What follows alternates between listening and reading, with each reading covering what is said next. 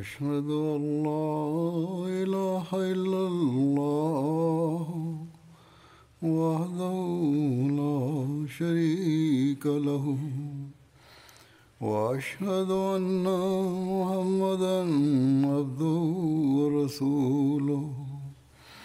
أما بعد فأعوذ بالله من الشيطان الرجيم. بسم الله الرحمن الرحيم. الحمد لله رب العالمين. الرحمن الرحيم. مالك يوم الدين. إياك نعبد وإياك نستعين. اهدنا الصراط المستقيم. صراط الذين أنعمت عليهم. غير المغضوب عليهم ولا الضالين. Mwenyezi mungu amsaidie sana anasema siku hizi tunaendelea na mwezi mtukufu wa ramadhan. Ni mwezi ambapo inapatikana mazingira fulani ya kiroho na jumuiya ya waumini inatakiwa kuwa na mazingira haya. Katika mwezi huu pamoja na kufunga saumu mtu anajikita zaidi katika ibada zake na anatakiwa kufanya hivyo mtu anajikita zaidi kuhusu kusoma na kusikiliza qurani tukufu na kama anataka kunufaika kweli kweli na saumu basi pamoja na ibada zake anapaswa kujikita zaidi kuhusu kusoma na kusikiliza qurani tukufu. Na ramazan ina uhusiano makhsus na qurani tukufu au qurani tukufu ina uhusiano makhsus na mwezi wa ramazan mwenyezi mungu anasema ndani ya qurani tukufu shahru ramazan allazi unzila fihi lquran hudan linnasi wa bayinatin min alhuda walfurqan mwezi wa ramazan ni mwezi ambao imeteremshwa humo qurani tukufu qurani tukufu ambayo kwa ajili ya watu wote imetumwa kama mwongozo na ina ishara zilizo wazi za mwongozo na pia ina kipambanuzi. Baadhi ya riwaya sahihi zinasema ya kwamba tarehe ishirini na nne ya mwezi wa ramazan mtume salallahu alaihi wasallam alipokea wahi wa kwanza. Vivyo hivyo kila mwaka pamwe na mtume salallahu alaihi wasallam jibrail alah ssalam alikuwa akija kurudia qurani tukufu. Na katika mwaka wa mwisho kwenye maisha ya mtume saa salam akarudia mara mbili. Hivyo qurani tukufu kuhusiana na mwezi mtukufu wa ramazan ina umuhimu makhsus. Basi sisi pia katika mwezi huu mtukufu wa ramazan haswa yatupasa kujikita zaidi kuhusu kusoma na kusikiliza na kusoma tafsiri yake na maelezo yake. Mta pia inarusha vipindi vyake na darsa pia inarushwa. Pia musikilize darsa hizi na vipindi hivi sisi pamoja na kusoma matini ya kurani tukufu tutakaposoma tafsiri na maelezo yake na tutayasikiliza ndipo tunaweza kuelewa umuhimu wa amri zile zilizoelezwa humo na tunaweza kuzifuata katika maisha yetu ya kila siku na tunaweza kupitisha maisha yetu sawa na mafundisho ya kurani tukufu na tunaweza kuwa wenye kuvutia fadhila za allah basi kama tunataka kupata fadhila ya kweli ya ramazan tunatakiwa kujikita zaidi kuhusu kusoma qurani tukufu na kutafakari juu yake. Miskitini ambapo kumefanywa mpango wa darsa watu wanatakiwa kuzisikiliza darsa kuhusu umuhimu wa qurani tukufu na sifa zake na hoja zake zinazong'aa katika zama hizi. Hatmasihe maud alahsatu wassalam ametuelezea kwa uwazi.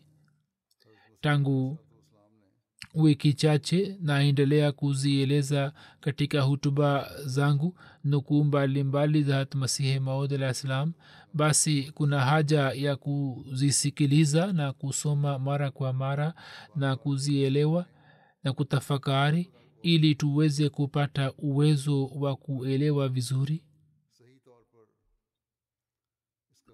Leo pia nitaeleza baadhi ya maandiko ya hatmasihi maud alahsatu wassalam akieleza jambo hili ya kwamba qurani tukufu ni sheria ya kudumu. Hatmasihi maud alah anasema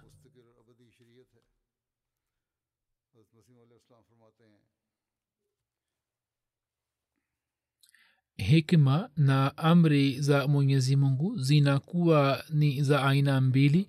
Zingine zinakuwa ni za kudumu na zingine zinatokana na muda na haja za wakati. Japokuwa humo pia kunakuwa ni kunakuwa na sifa fulani ya kudumu.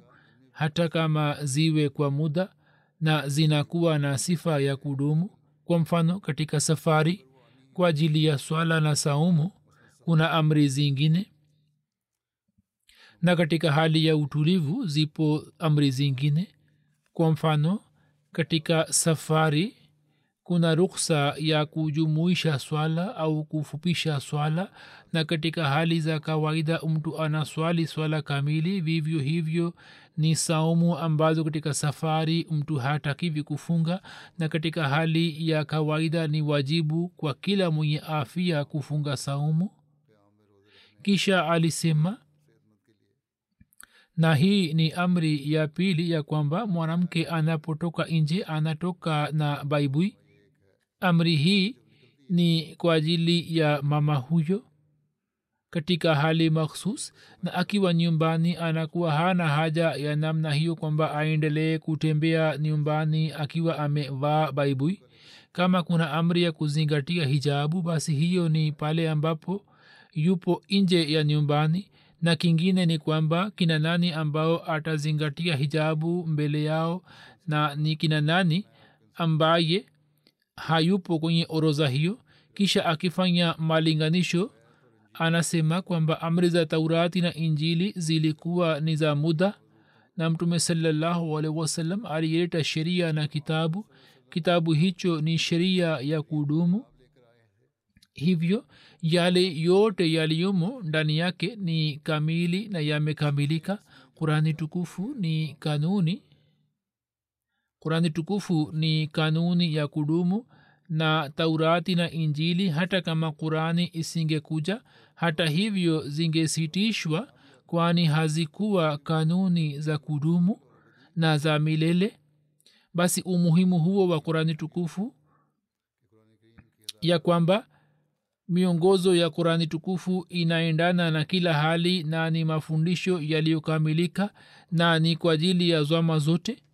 Wenye kuleta shutma kwa mfano mfano aliyotoa wa hijabu wanaleta shutma juu yake wakisema ya kwamba kwa mujibu wa zama hizi hijabu si kitu cha lazima na saa nyingine mabinti zetu pia wanashikwa na athari zake. Lakini watu hawa wanakubali wenyewe na makala kubwa kubwa zinaendikwa juu yake na hata mashirika ya kina mama pia yameanza kupiga kelele na saa nyingine inaanza kupigwa chapa kwenye magazeti pia ya kwamba mwingiliano wa mwanamke na mwanamume saa nyingine inaleta matokeo mabaya sana na kwa ajili yake baadhi ya watu wameanza kutafakari ya kuwa iwepo nizamu tofauti. Kisha akieleza shabaha ya ujio wake na kuhusu sheria ya kurani tukufu anasema zaidi ya kwamba sikilizeni jambo hili pia kwa moyo wote ya kwamba shabaha ya ujio wangu ni nini? Shabaha ya ujio wangu ni kujadidisha islam pekee na kuihami na kuisaidia. Hivyo msielewe ya kuwa mimi nimekuja kuwafundisheni sheria mpya au kuwapatieni amri mpya au kimeshuka kitabu kipya. Hapana la hasha. Kama mtu anawaza hivi katika rai yangu yeye amepotea sana na hana dini. Sheria na utume umekwisha kamilika juu ya mtume salallahu alaihi wasallam na sasa hakuna sheria inayoweza kuja. Kurani tukufu ni khatamulkutub na humo hakuna nafasi ya mabadiliko hata ya chembe isipokuwa ndio kweli ya kwamba baraka na fadhila za mtume salallahu alaihi wasallam na matunda ya mafundisho ya kurani tukufu na miongozo yake hayakumalizika bali katika kila zama yanapatikana na kwa ajili ya kuthibitisha fadhila na baraka hizi hizi mwenyezi mungu amenituma. Yani kila mtu hawezi kufahamu mafundisho ya qurani tukufu. Yapo mambo yanayohitaji maelezo zaidi ambayo kwa ajili ya kuyaeleza mwenyezi mungu katika zama hizi za mwisho kama alivyosema kwamba amenituma. Kisha anasema kwamba kurani tukufu ni muujiza ambao mfano wake haujawahi kupatikana wala hautapatikana katika siku za usoni. Na mlango wa fadhila na baraka zake daima uwazi nayo katika kila zama inangaa kama ilivyokuwa katika zama za mtume salallahu wasalam na pamwe na hayo pia ikumbukwe ya kwamba maongezi ya kila mtu yanaendana na daraja yake. Azma na hima na shabaha zake kama zitakavyokuwa azimu maongezi yake pia yatakuwa na daraja hiyo hiyo.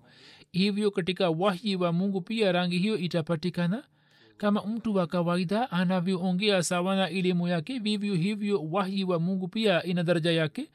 Na mtu ambaye wahyi inashuka juu yake jinsi atakavyokuwa na azma atapokea wahyi sawa na azma yake na daraja yake. Ikumbukwe hapa ya kwamba wahyi pia ina daraja. Ujumbe wa mungu una daraja. Alisema kwamba mdwara wa azma na hima na kipaji cha mtume saa salam kwa kuwa ulikuwa mpana mno hivyo wahyi aliyopata pia ina daraja yake azim mpaka hatazaliwa mtu mwingine aliye mfano wake.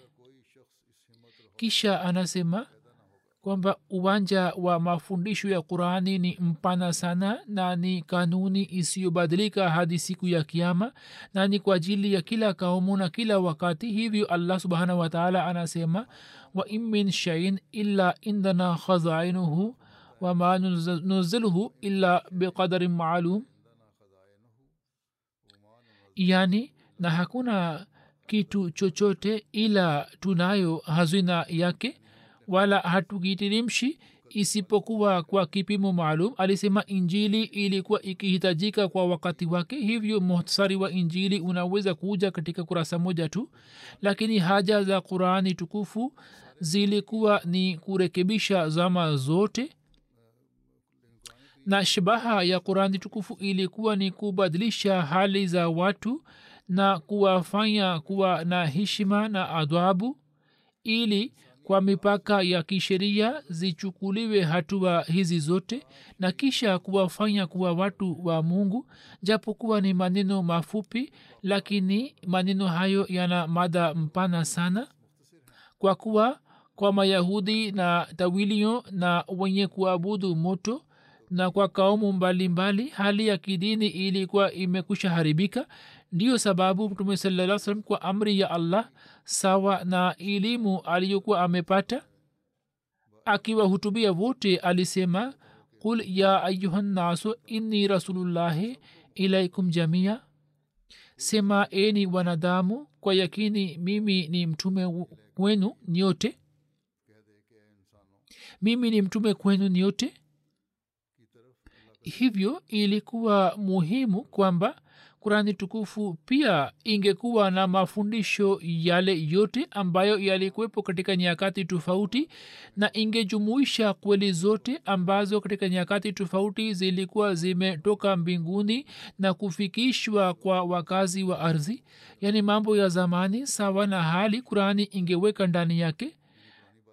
Na alisema qurani tukufu ilikuwa imelenga wanadamu wote na si kaumu moja makhsus au nchi au zama na injili ilikuwa imelenga kaumu makhsus na ndiyo maana masihi alisema mara kwa mara ya kwamba nimekuja kuwatafuta makondoo wa wana wa israeli waliopotea lakini kwa amri ya allah tangazo hili la mtume saa salam ya kwamba mimi ni mtume wa allah kwa ajili ya dunia nzima ni uthibitisho na ushahidi wa jambo hili ya kwamba kurani tukufu kwa ajili dunia nzima ni njia ya mwongozo kwa ajili ya kaumu za zamani sawa na hali zao ili waambia na pia kwa ajili ya wapya kuna amri na hiyo ndiyo sheria moja ya kudumu na mina ghairi yake hakuna sheria nyingine ambayo imeshuka juu ya mtume muhammad salllahu wasalam akieleza ya kwamba kurani tukufu ni hazina za mafundisho yote. Anasema ya kwamba kurani tukufu ni hikima na ni sheria ya milele na ni hazina za mafundisho yote na hivyo na hivyo muujiza wa kwanza wa kurani tukufu ni mafundisho yenye daraja ya kwanza na kisha muujiza wa pili wa kurani tukufu ni bishara zake zenye shani azim hivyo katika sura fatiha sura tahrim na sura nur kuna bishara kubwa kubwa zenye shani azim na maisha ya mtume saa salam aliyoishi makka yamejaa na bishara. Mtu mwenye akili akiwa na hofu ya allah akitafakari juu zake ataweza kujua ya kwamba ni bishara chungu nzima za ghaibu alizopokea mtume salallahu alaihi waalaihi wasallam. Je wakati ule ambapo kaumu nzima ilikuwa adui wake na yeye hakuwa na msaidizi wala rafiki. Kisha kusema kwake ya kwamba sayuhzamu ljamu wayuwalluna dubur. Sayuhzamu ljamu wayuwalluna dubur. Linaweza kuwa jambo dogo? Yaani kundi lao litashindwa? Nao watakimbia wakigeuza mgongo ambayo maana yake ni kwamba alisema je hilo linaweza kuwa jambo dogo?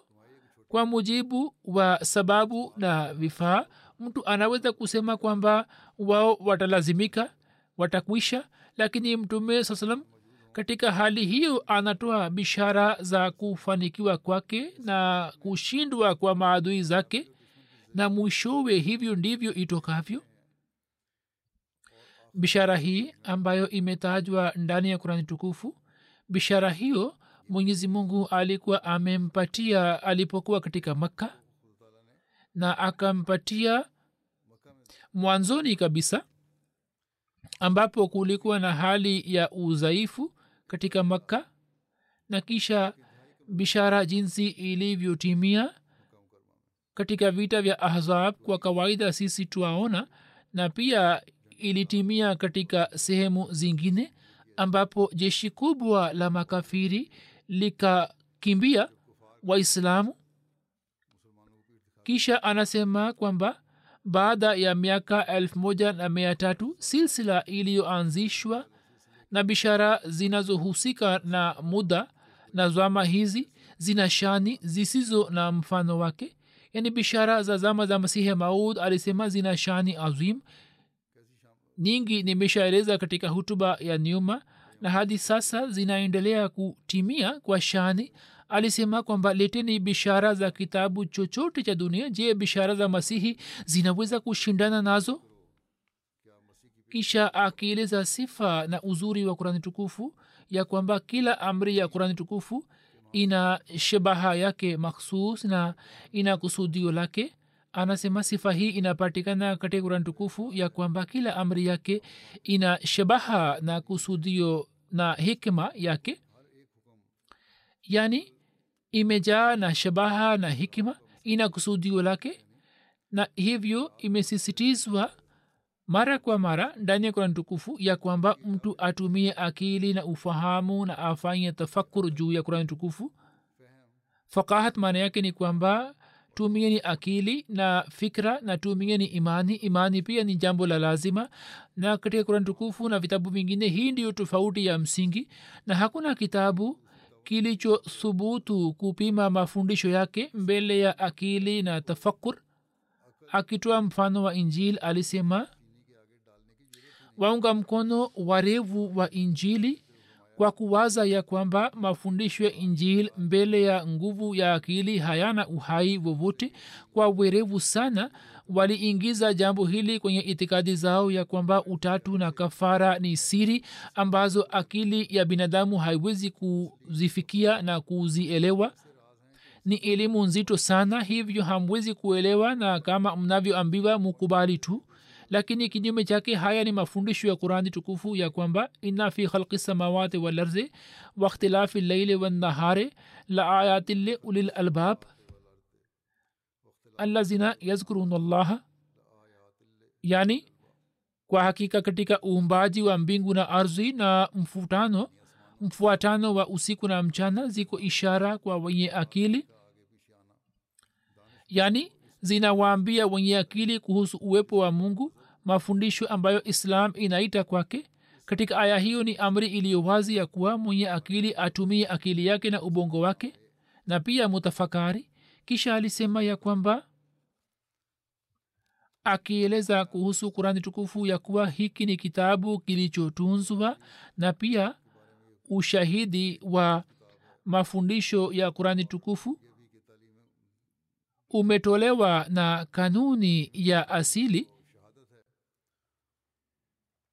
alisema mwenyezi mungu anasema innahu la quranun karim fi kitabin maknun la yamasuhu illa lmutaharun bila shaka hii ni qurani tukufu yenye heshima katika kitabu kinachohifadhiwa. Hawaigusi ila wale waliotakaswa alisema bali masahafu hiyo nzima imehifadhiwa katika sanduku madhubuti ya kudra ya mungu. Maana yake nini? Kurani tukufu ni katika kitabu kinachohifadhiwa na dhati yake haiishi juu ya kurasa tu bali imo katika kitabu kilichofichika ambayo inaitwa sahifa ya fitrat. Yaani ushahidi wa mafundisho yote ya kurani tukufu unatolewa na kila chembe cha ulimwengu huu na mafundisho na baraka zake si masimulizi fulani ambayo yatafutwa kwa wakati bali yeyote atakaye yaelewa na atayafuata atafanikiwa kupata fadhila za allah. Lakini ikumbukwe ya kwamba siri zake na undani wake zinafunguka kwa wale ambao ni watukufu na waliotakasika na kwa ajili yake kuna haja ya kunufaika na uwepo wa watu watukufu. Na katika zama hizi huyu ni hatmasihe maud alahsatu wassalam ambaye akipata elimu kutoka kwa allah yale yote aliyoyaeleza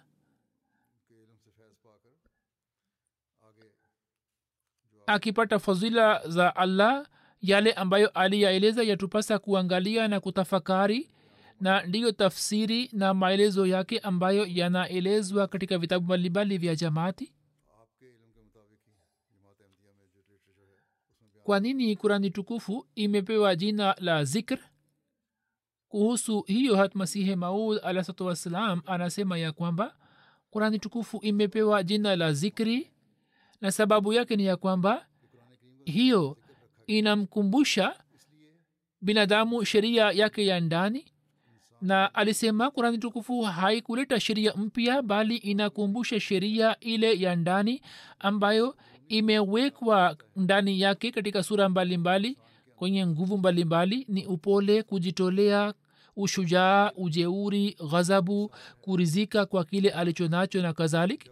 Ilmuradi asili aliyoiweka kwenye batini kurani tukufu imemkumbusha kama vile fi kitabi maknun yani katika kitabu kinachohifadhiwa na kila mtu hakuwa na uwezo wa kuikiona. Kurani tukufu imemkumbusha kuhusu hiyo? Basi kwa mtazamo huo pia tunatakiwa kusoma kurani tukufu. Kurani tukufu vile ambavyo ni vipaji vya asili ya binadamu inaviongoza kwenye asili sahihi. Basi asili hiyo ya kweli ambayo mtu anaendelea kwenda mbali nayo. Kurani tukufu inaitoa na inaeleza mbele yake? Na kwa sababu ya kwenda mbali sisi tunaona katika zama hizi jinsi watu wanavyoendelea kuunda kanuni ambazo ni kinyume cha asili. Na mtu anaendelea kufanya majaribio ya kuiharibu kanuni? Mwenyezi mungu amesema kwamba mufanye tafakur juu ya kurani tukufu na muifuate na mkifuata basi hiyo itawaonyesheni viwango vya hali ya juu vya asili ya binadamu. Kufanya tafakur ni jambo la lazima na sisi kwa mtazamo huo yatupasa kusoma kurani tukufu na kuelewa. Zura amesema kwa jina la uhuru siku hizi sumu inaendelewa kutiwa kwenye vibongo vya watoto na wakubwa sisi tutaweza kusalimika nayo vile vile. Wapo wazazi wengi ambao wanauliza swali wakisema kwamba watoto wanafundishwa shuleni mambo mbalimbali mbali, na wanatuliza maswali kivipi tuwajibu? Basi kama tutatafakari na tutasoma kurani tukufu na tafsiri na vitabu vya jamaati tunaweza kuwajibu majibu ya maswali yao. Kisha alisema vivyo hivyo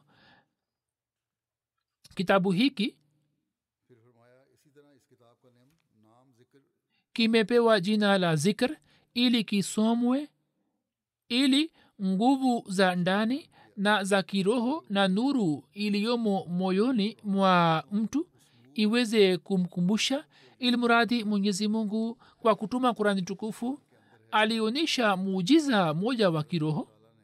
Someni kurani tukufu mara kwa mara na hiyo itaendelea kuwakumbusheni ili mtu aweze kujua kuhusu maarifa na haki na nguvu zake za kiroho ambazo alikuwa hazijui.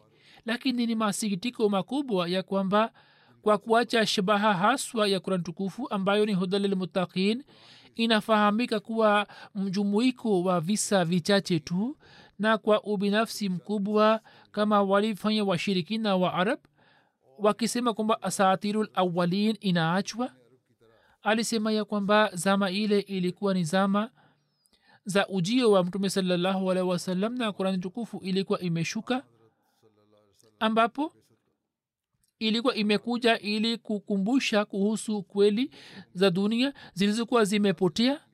Lakini sasa zama imewadia ambayo kuhusu zama hizi mtume alikuwa ametoa bishara ya kwamba watu watasoma kurani tukufu lakini kurani tukufu haitashuka chini ya hulukumu yao na hayo ndio tunayoangalia wapo makari wengi wapo wasomi wengi lakini hakuna matendo. Alisema kwamba sasa mnaona kwa macho yenu jinsi watu wanavyosoma kurani tukufu kwa sauti nzuri na kwa matamshi mazuri lakini haishuki chini ya hulukumu yao hakuna utekelezaji wake. Hivyo kurani tukufu ambayo jina lake la pili ni zikr na katika zama zile za mwanzo kama ilivyokuwa imekuja ili kumkumbusha binadamu kuhusu kweli zake na asili yake kwa mujibu wa ahadi ya allah ya kwamba inna lahu lahafizun katika zama hizi pia alikuja mwalimu mmoja kutoka mbinguni ambaye ni msadikishaji wa akharina minhum lama yalhaku bihim na ni maud na ndiye ambaye anaongea kati yenu. Alieleza kuhusu zati yake. Lau kama waislamu watumie akili na mtu ambaye mwenyezi mungu amemtuma watege masikio na wasikilize na waone hali yao ya ndani waone haja ya zwama waone hali ya kawaida ya waislamu kwa kusisitiza juu ya fatua za kizwahiri tu wasijaribu kuzalisha islam bali waelewe uhakika wa kurani tukufu. Kwa vitu vile sisi wanajumuia daima tunatakiwa kujichunguza ya kwamba sisi kwa kiasi gani tukielewa uhakika wa kurani tukufu na mafundisho yake tunajaribu kuifuata kwenye maisha yetu ya kila siku. Kisha akieleza jambo hili ya kwamba kurani tukufu inataka kutujulisha kuhusu elimu za kweli anasema mwenyezi mungu kama anavyotaka kwamba watu wamwogope yeye pia anataka ya kwamba nuru ya elimu izalike katika watu. Sio hofu pekee bali ipatikane mwanga wa elimu na kwa kupitia kwayo waweze kufikia daraja za maarifa ili maarifa iweze kupatikana na fikira zao zipanuke. Kwani ujuzi wa elimu za haki upande mmoja unazalisha hofu ya kweli. Wakati huo huo elimu hizi zinamsaidia mtu kumtambua allah. Mumini anapotafakari juu ya kurani tukufu na zile ambazo ni elimu za dunia yeye anazipima juu ya mizani ya kurani tukufu. Hapo anapata maarifa na hofu pia anapata. Alisema lakini wapo wenye bahati mbaya ambao kwa kuzama katika elimu za dunia wanakwenda mbali na kanuni za mungu na wanapata mashaka kuhusu zati yake na wapo baadhi ambao wanaenda kinyume chake na wanaacha dini elimu za kidunia. Yaani wapo baadhi ya watu ambao kwa msingi wa elimu za kidunia wanamsahau mungu au wengine kwa jina la allah wanaogopa elimu za dunia na wanaziacha na wanasema kwamba hizi si sahihi. Alisema kwamba kurani tukufu imetoa mafundisho yote mawili na imetoa kwa ukamilifu wote. Kurani tukufu inataka kutujulisha kuhusu elimu za haki na inamwelekeza binadamu kwani kwa kufanya hivyo hofu ya mungu inazalika. Na pale mtu anapopata maendeleo katika maarifa ya allah anazidi katika mapenzi yake na upendo wake na mtu kurani tukufu inampatia fundisho la kubaki chini ya kanuni ili aweze kupata sifa ya kumtegemea allah na akielewa uhakika wa kuwa razi juu ya ridhaa ya allah apate utulivu wa kweli na amani ambayo ni kusudio haswa la vukufu kisha alisema mwenyezi mungu ameipatia umati huu kurani tukufu ambayo ni chemchem na chimbuko la elimu za kweli. Mtu ambaye anapata elimu na maarifa ambayo yameelezwa ndani ya kurani tukufu ambayo yanapatikana kwa uchamungu wa kweli na kwa hofu ya allah tu ye anapewa elimu ambayo inamfanya kuwa mfano wa manabii wa israeli.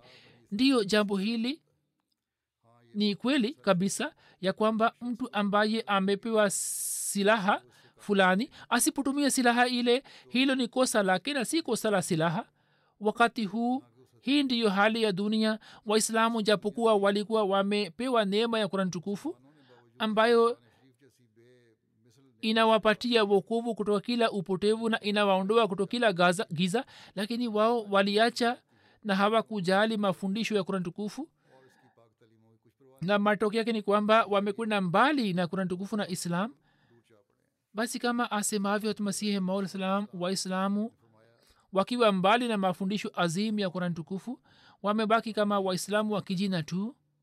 Watu wanaendelea kuonyesha video fupi fupi juu ya mtandao wa kijamii katika nyakati tofauti ambazo zinatuambia ya kwamba watu hawa hawajui chochote kuhusu islam na mafundisho yake ya msingi na historia yake na kwa kuwa shekh anasema hivyo wanachokifanya ni kwamba kupiga takbira zidi ya jumuiya na kuleta hasara katika jamaati huku wakitumia jina la mtume na sahaba au qurani. Kutoka bangladesh mtu fulani aliniandikia ya kwamba tuliposhambuliwa wakati wa jalsa kijana mmoja ambaye alikuwa akirusha mawe mwanajamaat wetu mmoja akamwambia kijana huyu kwamba unafanya nini? Je imeandikwa katika kurani tukufu? Je hilo ni fundisho la islam? Sisi ni wenye kusoma kalema. Na kijana huyo akatupa jiwe chini. Hivyo mashekh wanapowachochea basi watu hawa wanaanza kuwafuata. Mwenyezi mungu atusalimishe kutoka shari ya wanashari hawa wote na atujaalie sote ya kwamba sisi katika mwezi huu wa ramadhan hata baadaye vile vile tuwe wenye kuelewa na kujifunza na kuifuata kurani tukufu. Mwenyezi mungu atusalimishe na machafu yote ya dunia. Katika mwezi wa ramadhan mujikite zaidi katika maombi nilivyokuwa nimesema kabla. Mwenyezi mungu amsalimishe kila ahmadia wa kila nchi kutoka kila shari na mbele ya allah wale wasioweza kujirekebisha. Mwenyezi mungu awafanye kuwa somo kwa wengine ili watu wengine waweze kushika na kufuata amri za allah. Kwa ajili ya dunia pia mufanye dua. Mwenyezi mungu aisalimishe dunia kutoka balaa la vita. Khalifa mtukufu anasema kwamba sasa napenda kuwazungumzia baadhi ya marehemu na mtu wa kwanza ni mbashiri wetu mubaligi wetu ambaye alikuwa ni mwenye kutimiza wakfu wake kwa unyofu wote alikuwa mtu mnyenyekevu sana na alipata bahati ya kuitumikia jamaati kwa muda mrefu na akatimiza haki ya huduma hiyo. Jina lake ni munawar ahmad khurshid saheb alikuwa mbashiri wa jamaati katika afrika magharibi. Siku za nyuma alifariki dunia. Inna lillahi wa inna ilaihi rajiun katika familia yake jumuiya ilikuwa imepatikana kwa kumpitia babu yake mirza abdul karim saheb ambaye mwaka elfu moja mia tisa na tatu hatmasihi malislam alipoenda jehlam kwa ajili ya kesi ya karamdin wakati ule alikuwa amefanya baiati kwa wazazi wake watoto walikuwa wakizaliwa walikuwa wakiugua na kisha kufa yeye alipozaliwa yeye pia akaugua. Walikuwa hawaoni njia yoyote. Babu yake mia abdul karim saheb ambaye alikuwa swahaba yeye akaamua kumtoa mtoto huyo katika wakfu. Anasema kwamba kwani kama mungu atamhitaji basi atamsalimisha tu. Katika muda huo katika kijiji chao daktari moja alikuja ambaye alikuwa mkazi wa kijiji cha mbali ye akamtibu na mwenyezi mungu akamponya kimujiza baba mkwe pia alikuwa ameona ndoto kuhusu marehemu ambaye ni muhammad khan darwesh saheb kwamba marehemu yupo juu ya mnara mmoja mrefu unaongaa na yeye alikuwa ameambiwa kwamba yeye atanawarisha mnara wa ahmadiyat atapata bahati ya kuitumikia jamaati na mwenyezi mungu akampatia uwezo huo. Baada ya kumaliza jamia akaitumikia jamaat nchini pakistan kwa muda na kisha mwaka elfu moja mia tisa themanini na tatu akaenda afrika ambapo katika nchi ya gambia na senegal akatoa huduma kwa muda mrefu.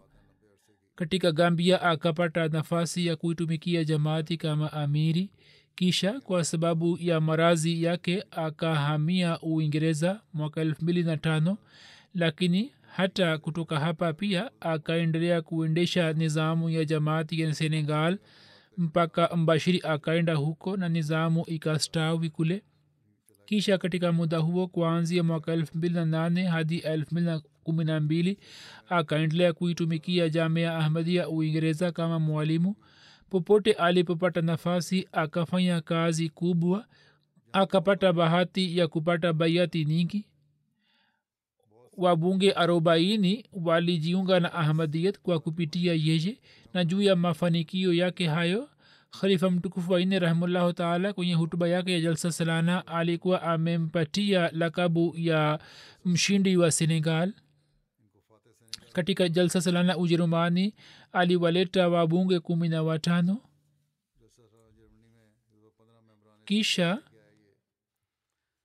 tuzo ya pama ambayo wabashiri mbalimbali wanapewa huyu pia alipewa tuzo ya abdurahim nayer aliendelea kuenda hispania juu ya amri yangu waafriki wanaoishi huko akawahubiri na alifanya kazi nzuri sana bayati nyingi zimepatikana huko. Chini ya ansarullah britania yani uingereza aliendelea kusimamia darasa la kurani tukufu kwa kupitia mtandao wa kijamii. Kazi hii aliendelea kuifanya hadi kifo chake. Ameacha nyuma vijana watatu na mabinti watatu na mke. Kijana wake mmoja ni mbashiri wa jumuiya anayetumikia jamaat hapa uingereza daud hanif saheb ambaye ni mwalimu mkuu wa jamia ahmadia canada pia aliwahi kuishi katika gambia. Alikuwa amir jamaat marehemu alipoenda huko. Anasema kwamba kuanzia themanini tatu hadi tisini nne alipata bahati ya kuitumikia jamaat pamoja na marehemu. Na pamoja na ubashiri alikuwa akiwafundisha watoto somo la kidini kwenye shule anasema kwamba nchini senegal hali ya kimahubiri ilikuwa tete yani haikuwa rahisi kufanya mahubiri nchini senegal. Anasema kwamba mwaka elfu moja mia tisa themanini na tano mwishoni mwa mwaka alipelekwa kwenye kijiji cha frafini kijiji kinachopatikana mipakani mwa senegal na akiwa hapa ilikuwa kazi yake ya kufanikiwa na kupanga mipango ya mahubiri. Kazi yenyewe ilikuwa ngumu sana. Serikali ya senegal ilikuwa haimpati mpakistani wiza wa kuishi lakini maulvi khurshid saheb alikuwa na uwezo na kipaji kwamba alikuwa akijenga uhusiano mzuri na watu.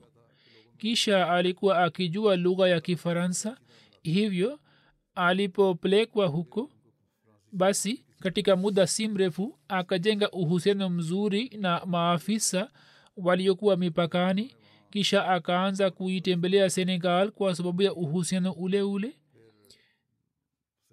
Na kisha nchini senegal katika shule moja ya primary shule moja ya msingi kulikuwa na mwalimu mkuu marehemu kwa kupitia yeye alianza kujifunza lugha ya kifaransa zaidi.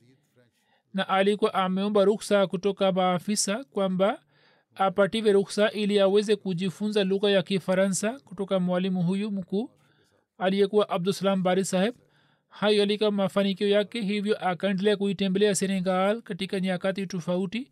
Kisha kulikuwa na kitambulisho maksus ambacho alipata yeye.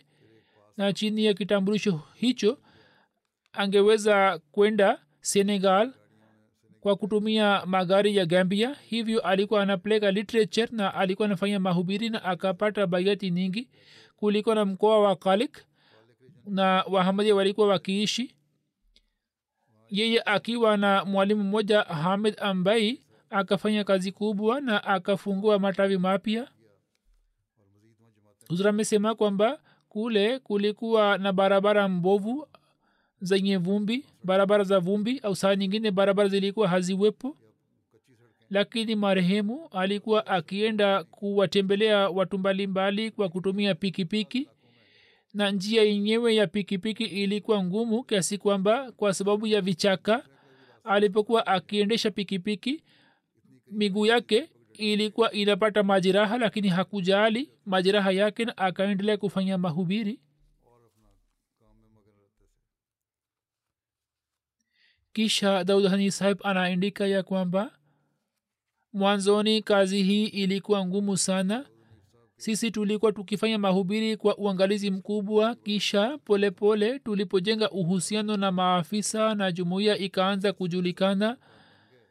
Na almasihi salam amekuja kuhuisha islam. Tulianza kuwafikishia watu ujumbe huo na tukawapa maafisa ujumbe huo. Hapo ikawa rahisi kuitembelea senegal. Marehemu alikuwa akiitembelea senegal bila kukosa.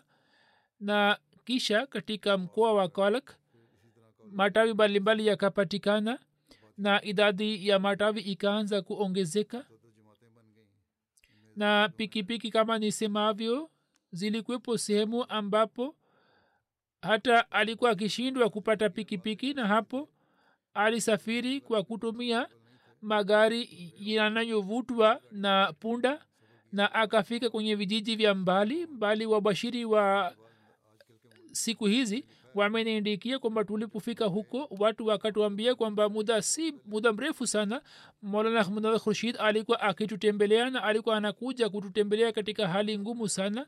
Na alipokuwa akienda huko kufanya mahubiri alikuwa akiishi nao na alikuwa akila mahindi au mtama tu pamoja na maji na hicho kilikuwa chakula chake na kisha alikuwa akikwenda mbele kwa ajili ya mahubiri.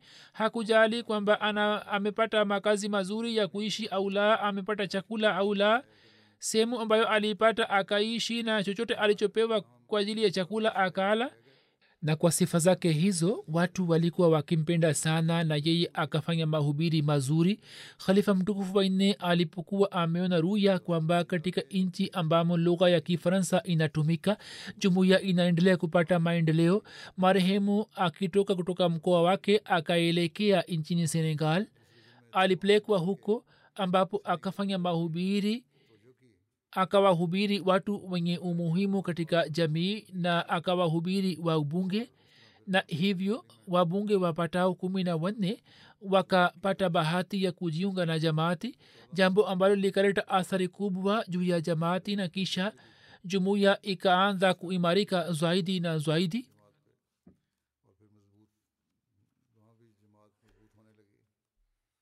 kwa ajili ya kuimarisha nizamu ya jamaati pamoja na kuongeza idadi ya waalimu. Pia kulikuwa na haja ya kuangalia mafunzo yao na malezi yao. Marehemu akaendelea kusimamia mpango huo. Kila mwakana akafanya kazi kwa hima na kwa jaziba kubwa. Mwaka 1997 akateuliwa kuwa amir wa senegal na yeye akatoa huduma hiyo kwa juhudi kubwa sana. Alikuwa na jaziba ya utii wa khalifa wa zama na huu ni uhakika. Hata mimpia nimeangalia. Alipofika hapa miaka kumi iliyopita alikuwa naumwa lakini kila alipopewa kazi fulani akajaribu kuitimiza kwa haraka sana. Alikuwa na shauku ya kufanya mahubiri. Wajula saheb ambaye ni mbashiri wa senegal anasema kwamba nilipofika senegal nikasikia sana jina la munawar saheb na watu kila sehemu nilipokuwa naenda walikuwa wakimtaja kwa mapenzi na upendo mkubwa. Anaeleza matukio ya walimu mbalimbali kuna kemud tafsir mara ambaye ni mwalimu wa huko. Anasema kwamba mimi kwa kupitia mnawar khushi saheb nilijiunga na ahmadiyat yeye akanipatia mafunzo mazuri na akanilea kwa upendo. Matokeo yake ni kwamba nikajifunza kutoka jamia mdi ya ghana na nikapata bahati ya kuitumikia jamaati. Anasema kwamba nimeishi naye kwa muda mrefu. Huyu ni wa senegal. Marehemu alikuwa na upendo mkubwa na ukhalifa na anasema alikuwa ananiambia ya kwamba uwe na uhusiano imara na ukhalifa. Pili anasema kwamba nimeona kwamba yeye hakuacha sala ya tahajudi kwenye maisha yake yote na alikuwa akitusihi kwamba daima musali sala ya tahajud na katika swala ya tahajud mufanye dua kwa ajili ya khalifatulmasih mwalimu seb anaandika kwamba marehemu alikuwa mcha mungu mwenye kufanya juhudi kubwa. Aliitembelea nchi nzima ya senegal daima alikuwa akifanya juhudi kwamba afike kwenye kila kijiji na awapatie watu ujumbe wa masihi wa muhammad. Anasema mimi ni shahidi ya kwamba munawar saheb alipokuwa akifanya kazi ya jamaati alikuwa hajali mchana wala usiku au chakula chake. Alikuwa na uhusiano imara na mwenyezi mungu na mara nyingi tulikuwa tunashuhudia anasema kwamba safari moja kulikuwa na kipindi fulani mpango fulani wa jamaati. Watu walikuwa wamekuja kushiriki. Ahmadi moja akaugua na akataka kurejea akampatia ruksa ya kurejea lakini alipoanza kukalisha kwenye basi munawe saheb akamzuia akasema kwamba usikae kwenye basi hii ukae kwenye basi nyingine. Anasema wakati ule nikapata wazo kwamba basi hii labda itapata ajali na hiyo kama itatokea watu watasema kwamba angalini alikuwa amekwenda kwenye mpango wa jamaati na kwa sababu ya ajali amekufa. Lakini kilichotokea ni kile ambacho alikuwa amewaza basi ile ikapata ajali na huyu alikuwa ameketi kwenye basi nyingine hivyo akafika kwenye nyumba yake kwa utulivu na kwa amani jambo ambalo likawaongeza watu kwenye imani na hii ndiyo hali ya mapenzi ya watu kwamba nchini senegal katika sehemu mbalimbali sala yake ya jeneza imesaliwa kwa ghaibu na watu ambao si wahamadia pia wameshiriki kwa wingi. Kisha sadr saheb wa fatek rogan bai anasema kwamba jinsi mnawar khisheb alipokuwa anafanya kazi ilikuwa vigumu kwa wengine kisha jalu saheb ambaye ni local mwalim anasema kwamba marehemu alipokuja nchini senegal mimi nilipata bahati ya kufanya kazi pamoja na munawar saheb. Alikuwa mcha mungu mwenye ushujaa. Wakati wa ziara za kijamaati alikuwa akifanya mahubiri kwa hikma na kwa ushujaa na alikuwa mwenye kupenda uadilifu. Alikuwa anawatumikia wanajamaati kwa upendo na kwa uadilifu raja buranseb anasema kwamba alipougua katika siku za mwisho alikuwa anafanyiwa dialysis. Siku moja alikutana nami kwenye harusi akasema kwamba nimefungua duka. Nikasema nayake ni nini? Akasema kwamba ninapokuwa nyumbani hivyo nje ya nyumba yangu nimeweka meza moja na nimeweka maji na literature na wanaopita mbele mimi nawanywesha maji na pia nawapatia vipeperushi alikuwa hakuketi bila kazi kwenye marazi akafungua njia mpya. Wanaosema kwamba kivipi wafanye mahubiri? Njia za mahubiri watu wakitafuta zinapatikana tu. Mtu anapaswa kuwa na jaziba na shauku.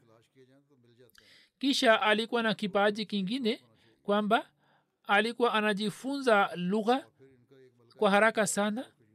Katika nchi ya gambia lugha mbalimbali zinatumika alikuwa anazijua lugha nyingi na alikuwa anasema wabashiri wetu wa gambia ambao wamesoma hapa na wamekwenda huko abdullah saheb na abdurahman saheb na muhammad mubai saheb.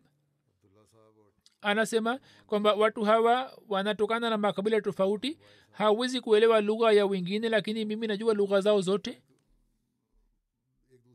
Mke wake nusra jahan sahiba anasema kwamba aliwalea watoto kwa njia nzuri alikuwa mwenye kuwapenda sana alikuwa na upendo mkubwa na ukhalifa alitimiza haki ya wakfu. Alifanya juhudi ya kufuta hitilafu na kufanya sulah baina ya watu. Alikuwa mkarimu sana.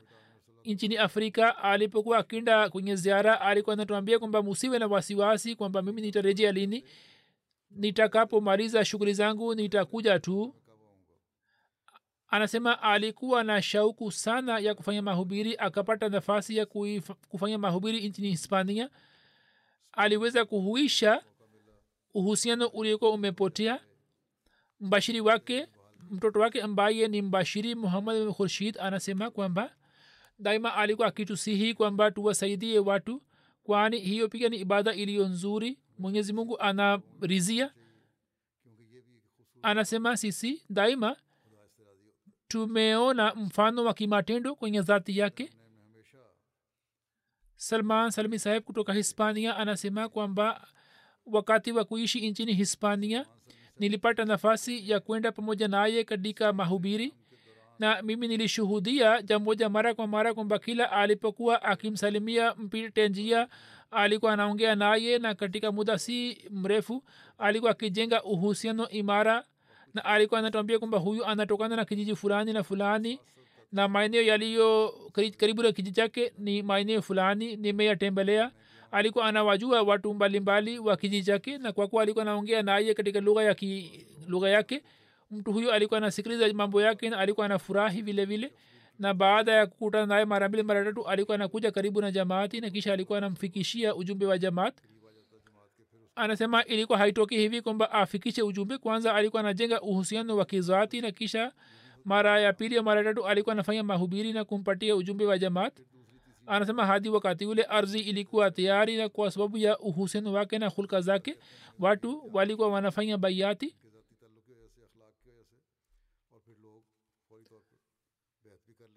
marehemu amefanya kazi kubwa nchini hispania kwa fadhili ya allah ameanzisha tawi moja huko alikuwa na shauku sana ya kufikisha ujumbe wa islam na ahmadiyat na huu ni ukweli kabisa. Pamoja na hayo yote alikuwa na unyenyekevu mkubwa. Kila nilipomwambia kwamba aende hispania akawa tayari bila uzuru wowote japokuwa alikuwa naumwa mwenyezi mungu aijalie jumuiya wabashiri walio mfano wake ambao waweze kufanya kazi kwa kujituma waweze kutimiza kazi zao mwenyezi mungu ampandishe kwenye daraja. Jeneza ya pili ni ya ikbal ahmed munir saheb ambaye pia ni mbashiri wa jumuiya. Alikuwa mwana wa chaudhri munir ahmad saheb nchini pakistan. Siku za nyuma amefariki dunia. Katika familia yake jumuiya ilipatikana kwa kumpitia babu yake chaudhri gulam haidar saheb mwaka elfu moja mia nane tisini na tano mwaka elfu moja mia tisa themanini na tatu alimaliza jamia ahmadia na kisha chini ya idara ya isra urshad markazia akafanya kazi ya jamaati kisha kuanzia elfu mbili na moja hadi elfu mbili na nane akaenda kuitumikia jamaat nchini sierra leone kisha akarejea pakistan na akaendelea kuitumikia jamaat katika wilaya mbalimbali. Alikuwa mgonjwa wa moyo lakini hata hivyo aliendelea kufanya kazi kwa juhudi kubwa. Kwa fuzili ya allah alikuwa musi alikuwa mwenye kuitumikia jamaati kwa juhudi na kwa jaziba? Alikuwa mtu wa watu alikuwa na tabia njema sana. Marehemu ameacha mke na vijana watatu. Mbashiri wa jamaati abdul wakil saheb anasema kwamba marehemu alikuwa mtu wa watu. Alikuwa na uhusiano imara na ukhalifa alikuwa mwenye kutupenda sana. Alikuwa na haiba lakini alikuwa mpole wa moyo. Baada ya kutana naye mtu alikuwa anajua kwamba yeye ni mnyenyekevu sana. Sage munirema saheb ambaye ni naib amir karachi anasema kwamba nimefanya kazi pamoja naye. Alikuwa anafanya kazi kwa juhudi sana. Kazi yote aliyopewa alikuwa anafanya katika hatua ya kwanza. Alikuwa anakuja ofisini na alikuwa anatoa nasaha nzuri nzuri anasema nilikuwa napata moyo kutoka maongezi yake. Alikuwa mpole wa moyo. Alikuwa na uhusiano imara na watu wa mtaa wake. Na anasema kwamba kwa ajili ya kuwahamasisha wahamadia kuhusu mchango huyu alikuwa anaambiwa na ye alipokuwa anawaambia watu walikuwa wanapata athari zake mwenyezi mungu amghofirie na amrehemu na ampandishe kwenye daraja marehemu watatu ni sagida nusrat jahan begam sahiba mke wa mia abdulazim sahib darwesh marhum kadian ambaye siku za nyuma alifariki dunia alikuwa na umwa tangu muda mrefu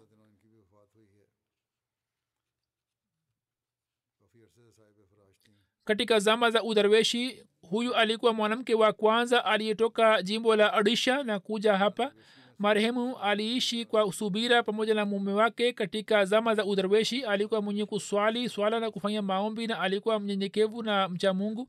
Alikuwa mwenye kusoma kuran tukufu na alikuwa anawafundisha wengine kuran tukufu. Aliwafundisha watoto na kina mama wengi kuran tukufu. Katika zama za udarweshi kipato kilipokuwa chini kwa ajili ya kujikimu alikuwa amefuga kuku. Badala ya kuangalia mali za wengine alikuwa na jaziba ya kuwatumikia jamii alikuwa anatoa huduma mbalimbali wakati wa mazishi ya kina mama katika kadian na alikuwa anatoa msaada mbalimbali. Alikuwa na uhusiano makhsus na khalifa wazama alikuwa akishiriki kwenye kila mpango. Alikuwa musi. Ameacha nyuma watoto wanne wa kiume na binti mmoja. Huyu alikuwa mama wa pili wa khurshid anwar saheb na alikuwa anti wa dost muhammad shahid saheb marhum wa rakhe ahmadiyat mwenyezi mungu amghufirie na amrehemu na ampandishe kwenye daraja. Baada ya swala nitaswalisha sala ya jinza yao ya ghaibu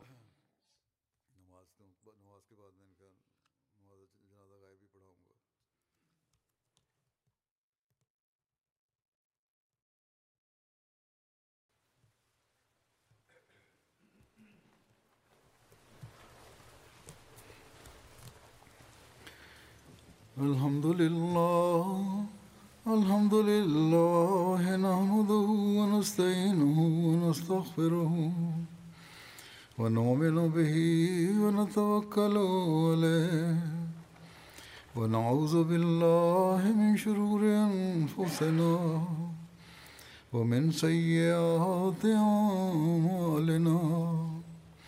من يهده الله فلا مضل له ومن يضلله فلا هادي له.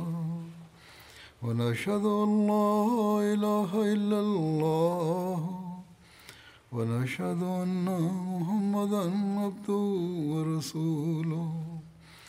عباد الله رحمكم الله.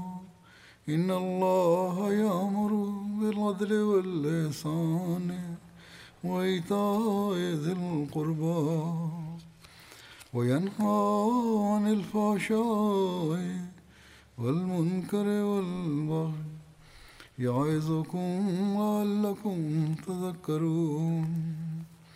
اذكروا الله يذكركم ودوه يستجب لكم ولذكر الله أكبر.